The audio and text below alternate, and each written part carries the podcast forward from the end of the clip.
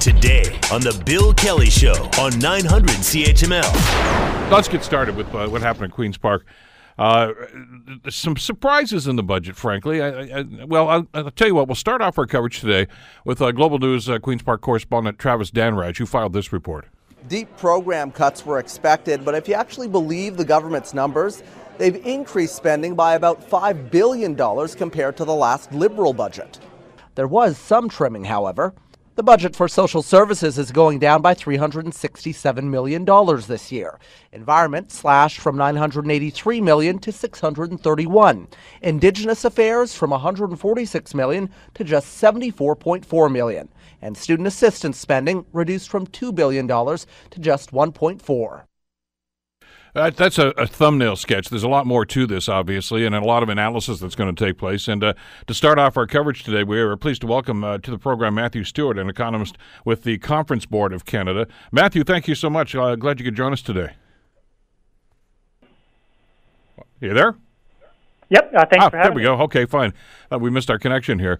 Uh, let me ask you right off the top. Uh, I'm just trying to absorb some of the feedback that we're hearing on this. Uh, given the propensity with which uh, Ford and, and Vic Fedeli, for that matter, uh, were hammering away at the deficit uh, that the uh, previous government had run up, are you surprised that they've taken a rather passive approach to addressing that? Uh, you know, what did surprise me is the, the stark challenge facing Ontario over the next five years. you know, it, there's a lot of news that they haven't had actual cuts. Um, but it's still a huge challenge. They want to hold health or hold total spending to just one percent a year. That's uh, pretty much identical to the uh, Mike Harris years uh, many years ago. And how? Let, us talk about how that's going to roll out. I mean, what we heard yesterday from Mr. Fedeli, of course, is the game plan. Uh, how they're going to implement that is something else altogether different. It's one thing to say, okay, we're going to keep spending down, but I guess the question all of us are going to asking, okay, well, what departments are going to be impacted by that, and how it's going to affect us? Yeah, absolutely. The one that struck me the most with health was healthcare. Uh, they plan to hold healthcare spending to less than inflation over the next five years. Uh, that's pretty much unheard of, and it's in the face of an aging population, uh, which is driving up growth and already creating uh, large queues uh, and wait times uh, in the healthcare system. Well, and, and therein lies the problem. I know that uh, the the way that he phrased it yesterday was okay. And we're going to talk to the minister, by the way, in just a few minutes. Uh, that they're actually saying we're going to increase spending, but if it's below the rate of inflation, uh, in other words, uh, hospitals are going to have to make some tough decisions here, but vis-a-vis staffing, services, a number of different things, maybe even bed closures, like not unlike what we had back in the mid 1990s. Yeah, absolutely. So healthcare spending is supposed to be less than uh, the rate of inflation. And keep in mind that you've also got population growth, uh, an aging population. Uh, the share of the population over 65 is growing by about uh, 4% a year. So that's increasing demand in the healthcare system. So this, this won't be an easy uh, plan by any means when there are austerity measures such as this, Matthew, and we've seen this this play before. Obviously, you mentioned about the Harris years, but other governments have tried to do the same sort of thing, federal and provincial governments. Uh, it seems as if there's a, a almost a, a, list that they go down, uh, and, and environment uh, spending is going to be down. Uh, money for student assistance is going to be spent down. Social assistance is going to be reduced. Uh, the, these seem to be the, the easy targets, uh, and the ones that actually the the conservative, I mean, small c conservative governments tend to to target when they're getting into something like this. And they've done the same thing to, uh, with this budget, haven't they? Yeah, well, health and education combined uh, are about 60% of the budget. So they, they have to address uh, those two categories if they're going to cut spending. Um, but they really focused on social services, where that, that's going to see an outright decline over the next five years. Uh, and and that's a double whammy, obviously, because they've talked about the, you know the scrapping. It wasn't in the budget yesterday, but they've already scrapped, of course, the uh, the, the, the fair wage project that was in play here, the the pilot project anyway. Uh, they've canceled the uh, the minimum wage increase that was supposed to happen this year too. So uh, people that are, are trying to make ends meet and having some difficulty doing that are going to find this not a very comfortable, comforting rather budget. Yeah, that's true, and but it's clear that they had to do something. Uh, the deficit had risen to, you know, almost 12 billion dollars. The debt was 40 percent of GDP. That's double where it was a decade ago. Uh, so it's clear that they had to make some adjustments. But it, you know, whether they're actually able to follow through on this plan, uh, you know, that's unclear. They still don't have a lot of details. And the Liberals tried to hold healthcare spending for many years, and, and it was always a challenge, uh, which they didn't quite succeed to meet their plan. Where do we go uh, with with the, the education? Let's talk a little bit about that, if we could, for a couple of minutes, because it's been a very contentious portfolio. Uh, long before the budget was introduced yesterday, of course, with some of the changes that they have made. Uh, and and it seems as if the mantra here, I know the mantra that the government wants us to believe is we're putting people first, uh, but the mantra, the, the undercurrent and the message yesterday seemed to be, look at everybody, you're just going to have to learn to, to do what you're doing right now, but with a lot less money.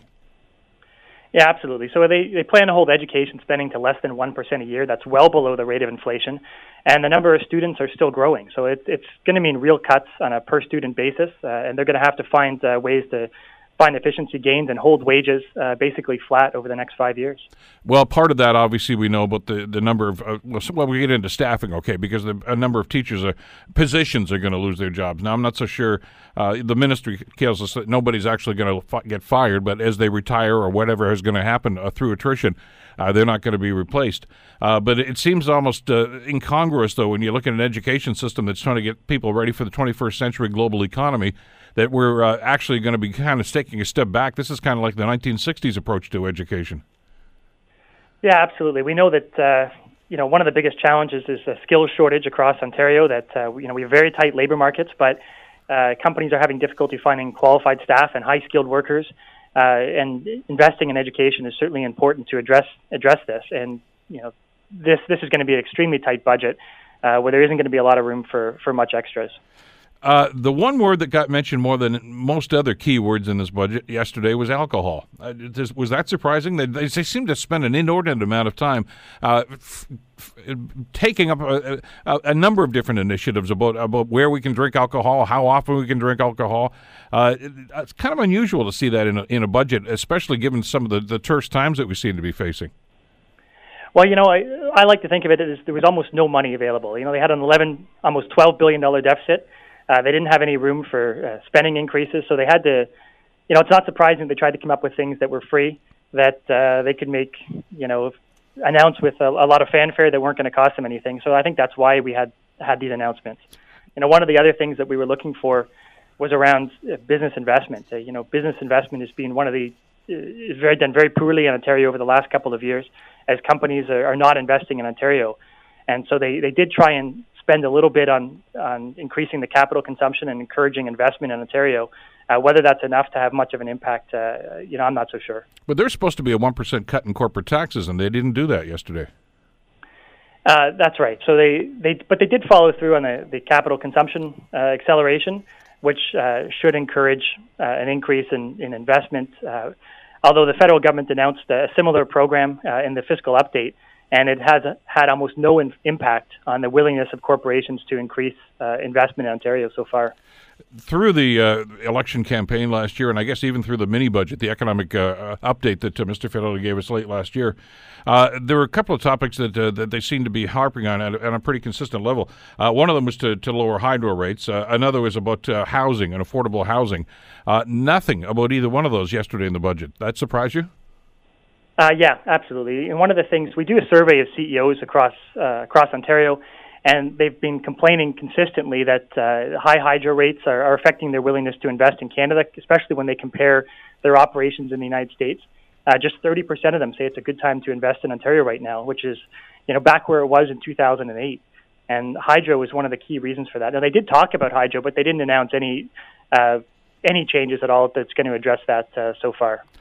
What what are you hearing when you when you do these surveys, Matthew? When you you talk to the business community, I mean, these are the people that we are hoping are going to be creating the jobs of the future.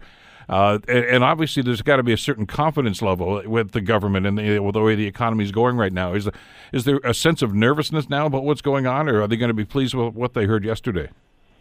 Uh, I don't think there was enough to really change the the tone uh, for businesses. We've, like I said, we survey uh, large businesses, and investment in uh, the willingness to invest in Ontario is as low as it's been since the 2008 recession. Uh, we have to do, if we're going to increase economic growth in Ontario, uh, we have to do something to address that. And I don't think uh, there was any room for the government to make uh, large measures for that. And, and, you know, part of the reason for this unwillingness is, you know, President Trump's announced uh, very large tax cuts, and it, it's made it much more attractive to invest in operations in the U.S. compared to, to what we see in Ontario. And and they're paying an economic price for that. I mean, it's great to know that there's jobs being created down there, but I mean, their their deficit is, is going out of control as well, and there's some concern about that. But there's another impact that, that, that again didn't get discussed, and it's almost like the elephant in the room. uh, that uh, we are looking at right now, and I guess everybody right across North America is looking at, is is the concern about an economic downturn. Uh, we you know we've had a couple of shaky quarters right now. Uh, there's a, I'm not suggesting we're going to get back into the recession as we did back in 08 or 09, but there's some concern about that. What would that do to, given our, our very tough economic situation here in Ontario right now? Are we at the edge of a cliff here? Well, so economic growth uh, in Ontario has averaged about 2.5% over the last five years. Uh, already, we're looking at growth at only about one and a half over the next five or the next couple of years. So we're we're definitely seeing a slowing of growth, and, and there's a, a large amount of risk uh, for a downturn. We, you know, while we don't expect any kind of recession right now. There is some there's some risk brewing from a trade war between uh, U.S. and China. There's a large amount of household debt. Uh, we've got uh, housing markets uh, slowing. Uh, all of these things could could turn uh, or push Ontario into a downturn in which we'd see ballooning deficits um, and a much worse fiscal situation. But in that climate, though, the concern, I guess, Matthew, is is how are you going to attract that kind of outside investment that, you, that we were talking about and the finance minister was talking about? It seems to us as if the environment isn't really, and I mean the business environment, uh, isn't really conducive to that kind of investment right now. Yeah, I think that's the the big concern for you know for Ontario is over the last couple of years, the consumers have been driving uh, economic growth in Ontario uh, as they've been spending away from their spending from the wealth uh, created by their housing uh, sector. Um, that's not happening anymore. So we have to look to a better trade performance, which means better business investment. And we don't see any kind of environment and, and willingness of corporations to invest in their, their operations, better machinery and equipment. And if we want to see stronger growth uh, in the face of an aging population, we have to find ways to attract business investment. Unfortunately, there just isn't a lot of fiscal room to uh, make the changes to encourage uh, a turnaround in investment. I guess adding to that frustration and the concern is is the fact that well, you know, the the, the new well, the new NAFTA is I guess I don't even know which acronym we're going to use for it because it's a different one on which side of the border you're on.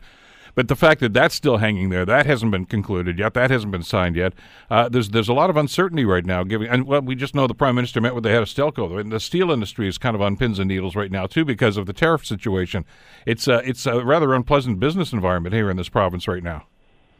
Yeah, absolutely. So. Uh, what we're hearing is that uh, the new NAFTA deal, um, whatever you want to call it, uh, is unlikely to be signed anytime soon. I think that creates some uncertainty.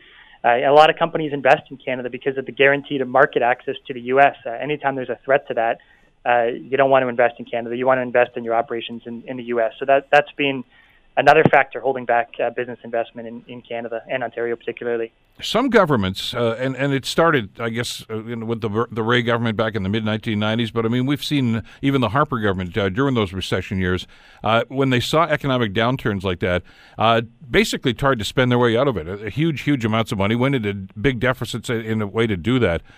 this government's apparently taking a different tact here. This is basically just kind of holding on to the reins here and just say it's going to be a rough ride uh, but we're going to get through this. But we're not going to be throwing a whole lot of money around.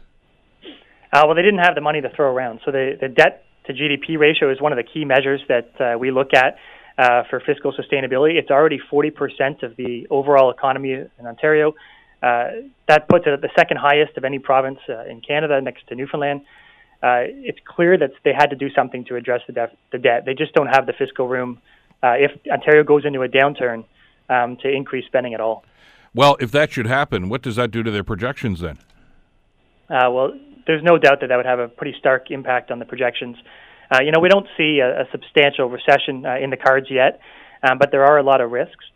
Uh, but there's no doubt that it would boost, you know, things like social services, uh, while at the same time hitting revenues pretty hard. So uh, any kind of major downturn would affect these. That's why they have to act quickly and, and create the fiscal room in case that there's a downturn. It's uh, interesting to see just how they're going to approach this, and we're going to continue with our coverage on this in just a couple of minutes with uh, some more perspectives on this. Matthew, thank you as always. I appreciate your input into this today. Uh, thank you for having me. That's uh, Matthew Stewart, of course, uh, from the Conference Board of Canada, an economist there. The Bill Kelly Show, weekdays from 9 to noon on 900 CHML.